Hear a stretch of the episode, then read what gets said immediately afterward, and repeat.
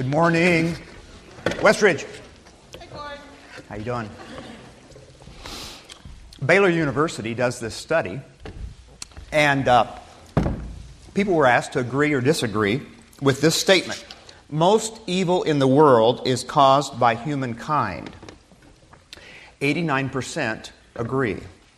When asked to agree or disagree with this statement, human nature is basically evil, 68% disagreed.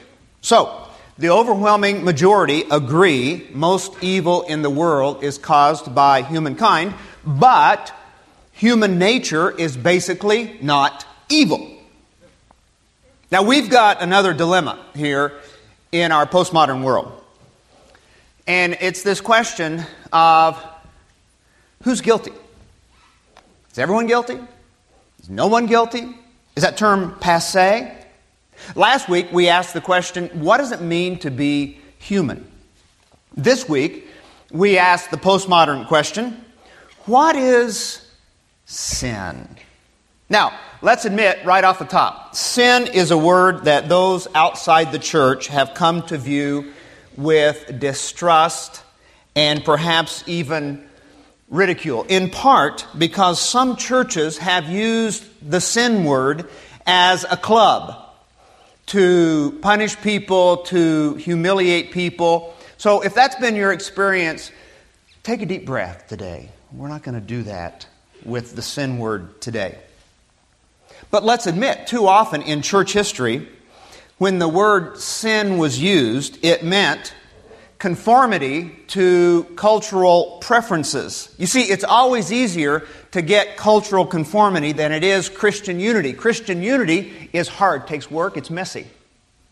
So it's always easier to just hang out with people that look like me, smell like me, eat what I eat, drive what I drive, listen to what I listen to, than it is to see humanity in all its diversity.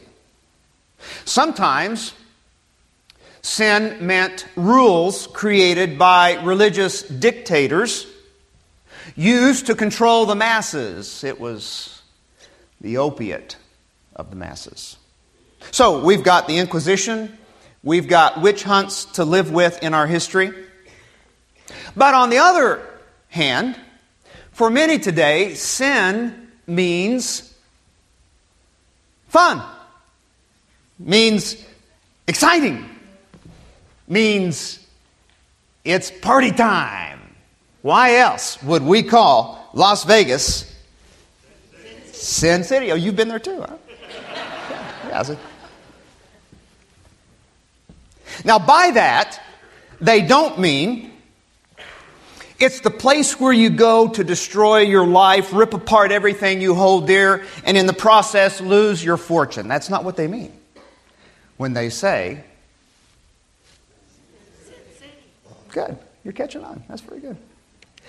You know, and I know what they mean is wink, wink. You know, Sin City. It's the place people in the church don't want you to go.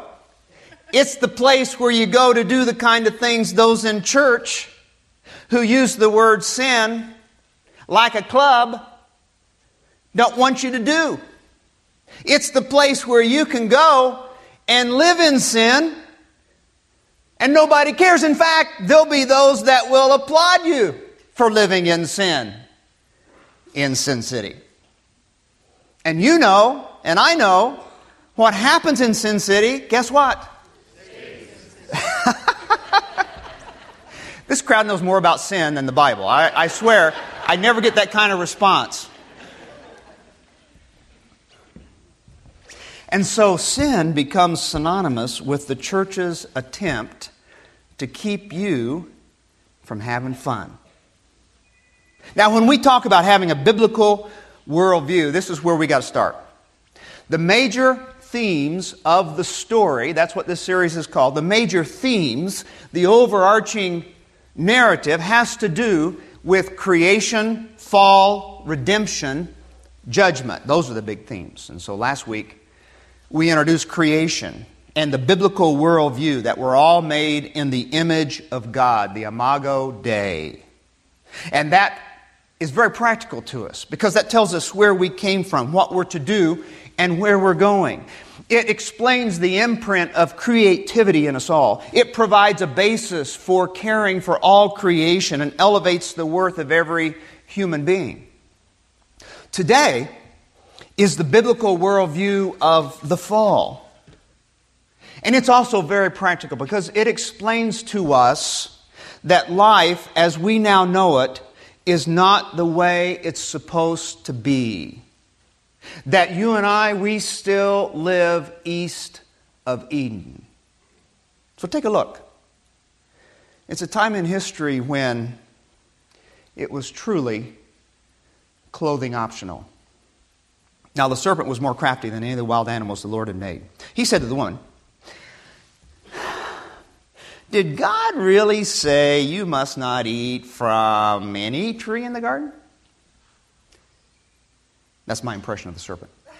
Did you get that? Okay. And the woman said to the serpent,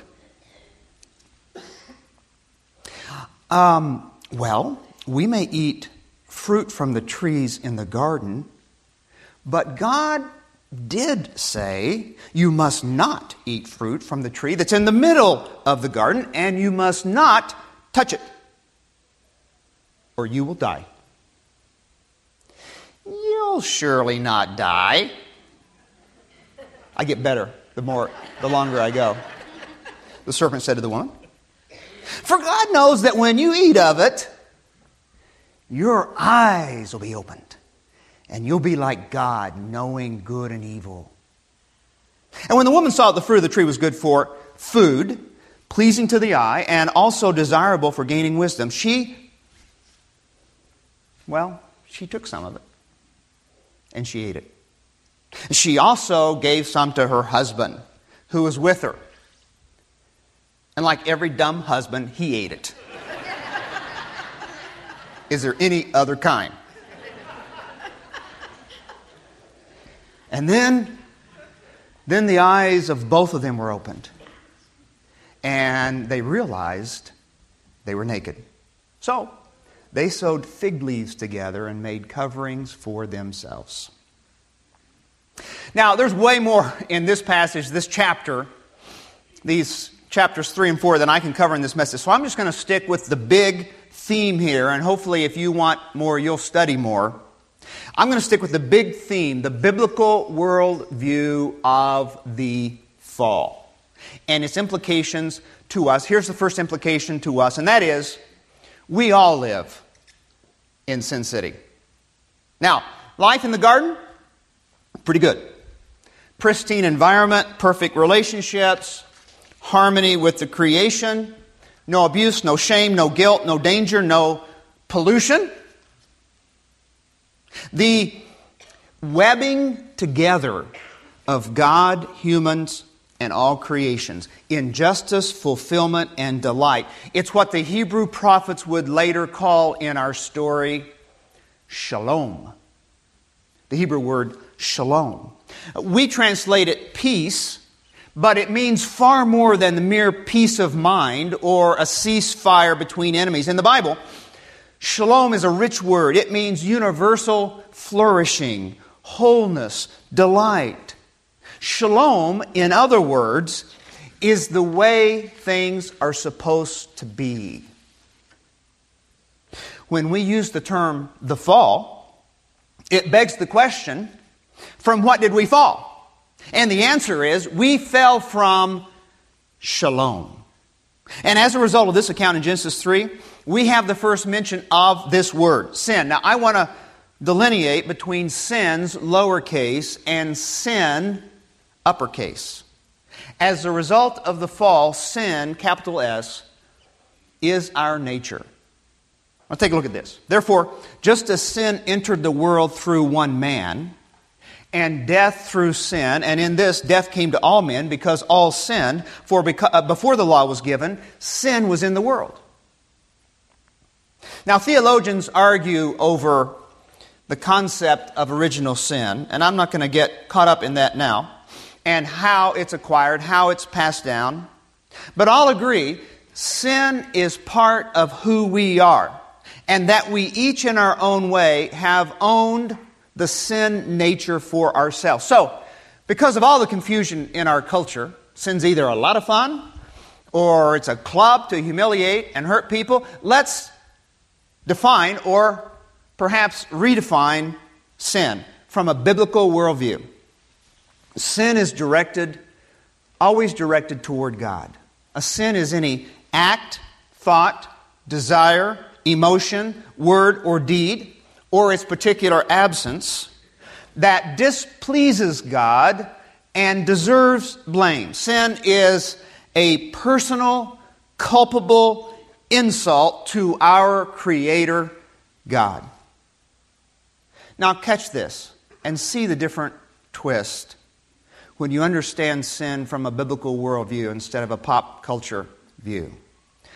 God hates sin not just because it violates His law, but because it violates shalom, because it breaks the peace, because it interferes with the way things are supposed to be.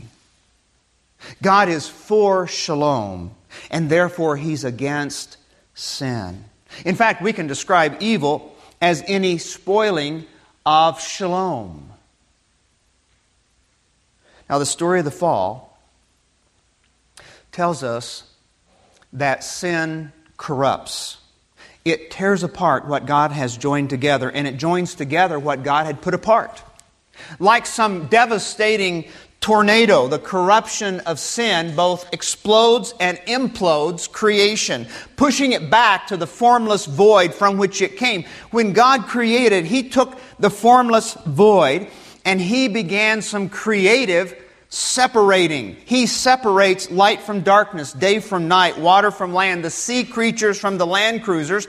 God orders things into place by sorting and separating them. At the same time, He binds together things. He binds humans to the rest of creation as stewards and caretakers. He binds humans to Himself as bearers of His image, Imago Dei, and He binds humans to each other as perfect complements.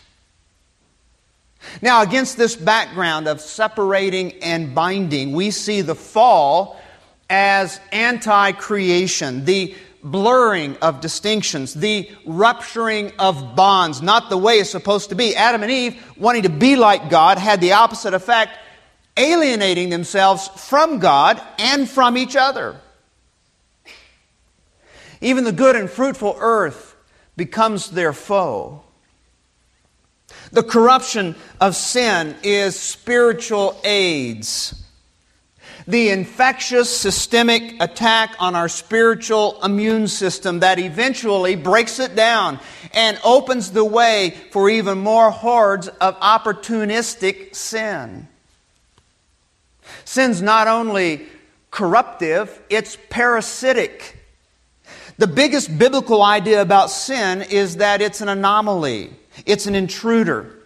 Sin does not belong in God's world, but somehow it's gotten in and it's gotten us. It's a parasite. It's an uninvited guest that keeps tapping its host for sustenance. Sin's not really an organism, it's a leech on an organism that keeps tapping its host. It's an uninvited guest. It does not build shalom, it vandalizes shalom. C.S. Lewis once observed there must be something good first before it can be spoiled.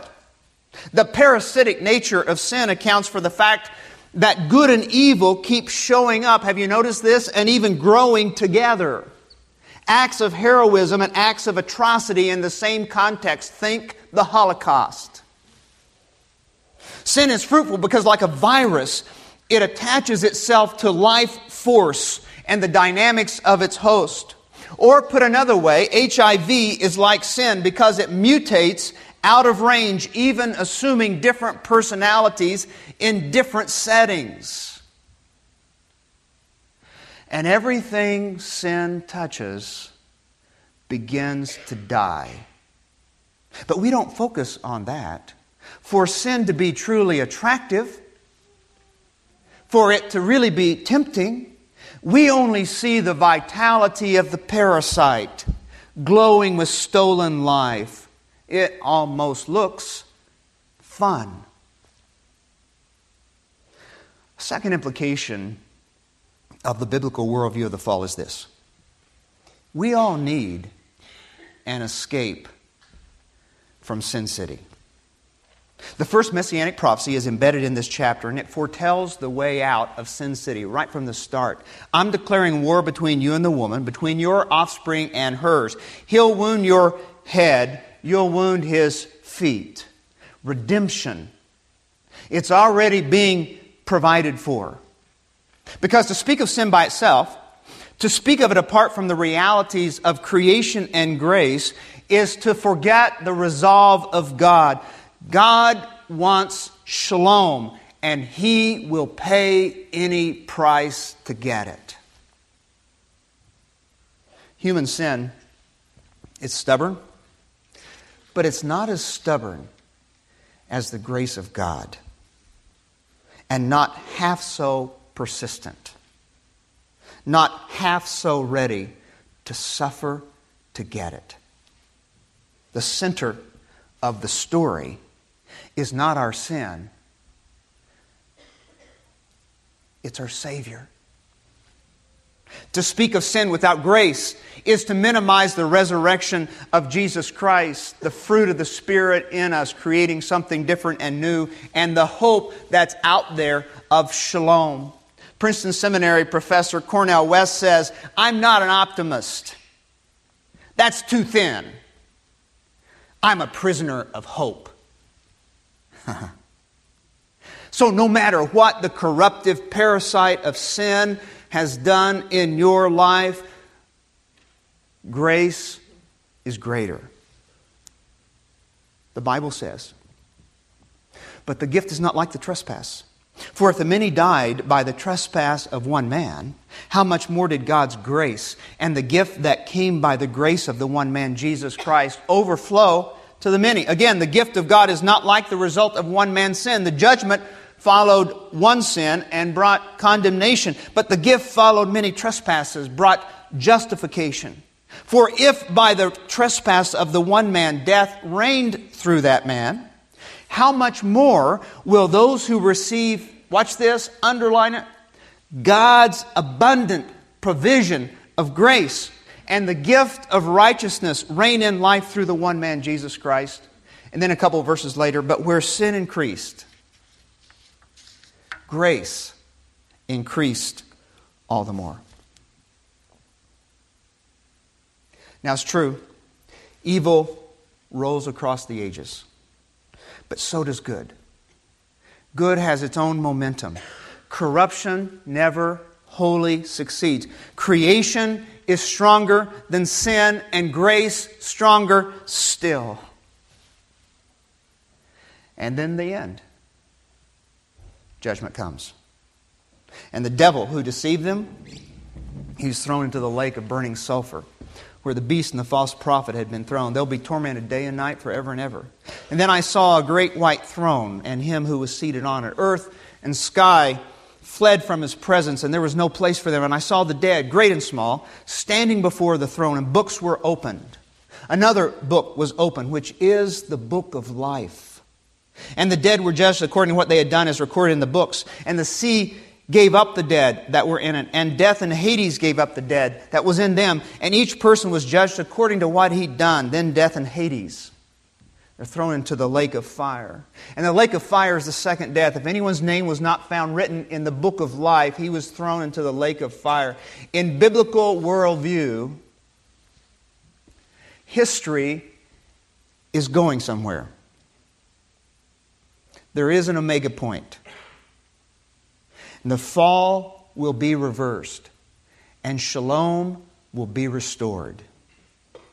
That's why I'm a prisoner of hope. Now, for two years, uh, I spent three to four days a month consulting with one of the largest churches in the Las Vegas Valley. that meant that I was on a Southwest Airlines flight at least twice a month. Now, I'm not the sharpest tool in the shed, but uh, after a few months, I noticed a consistent difference between the flight leaving Chicago for Sin City and the, the flight returning to Chicago from Sin City. The flight to Sin City was full of energy. Loud talking, in some cases heavy drinking, even though it's 10:30 in the morning. They were getting a head start. One time, a guy gets on board late with a woman, and there were no two seats together. He looks like an extra from a Martin Scorsese mob film.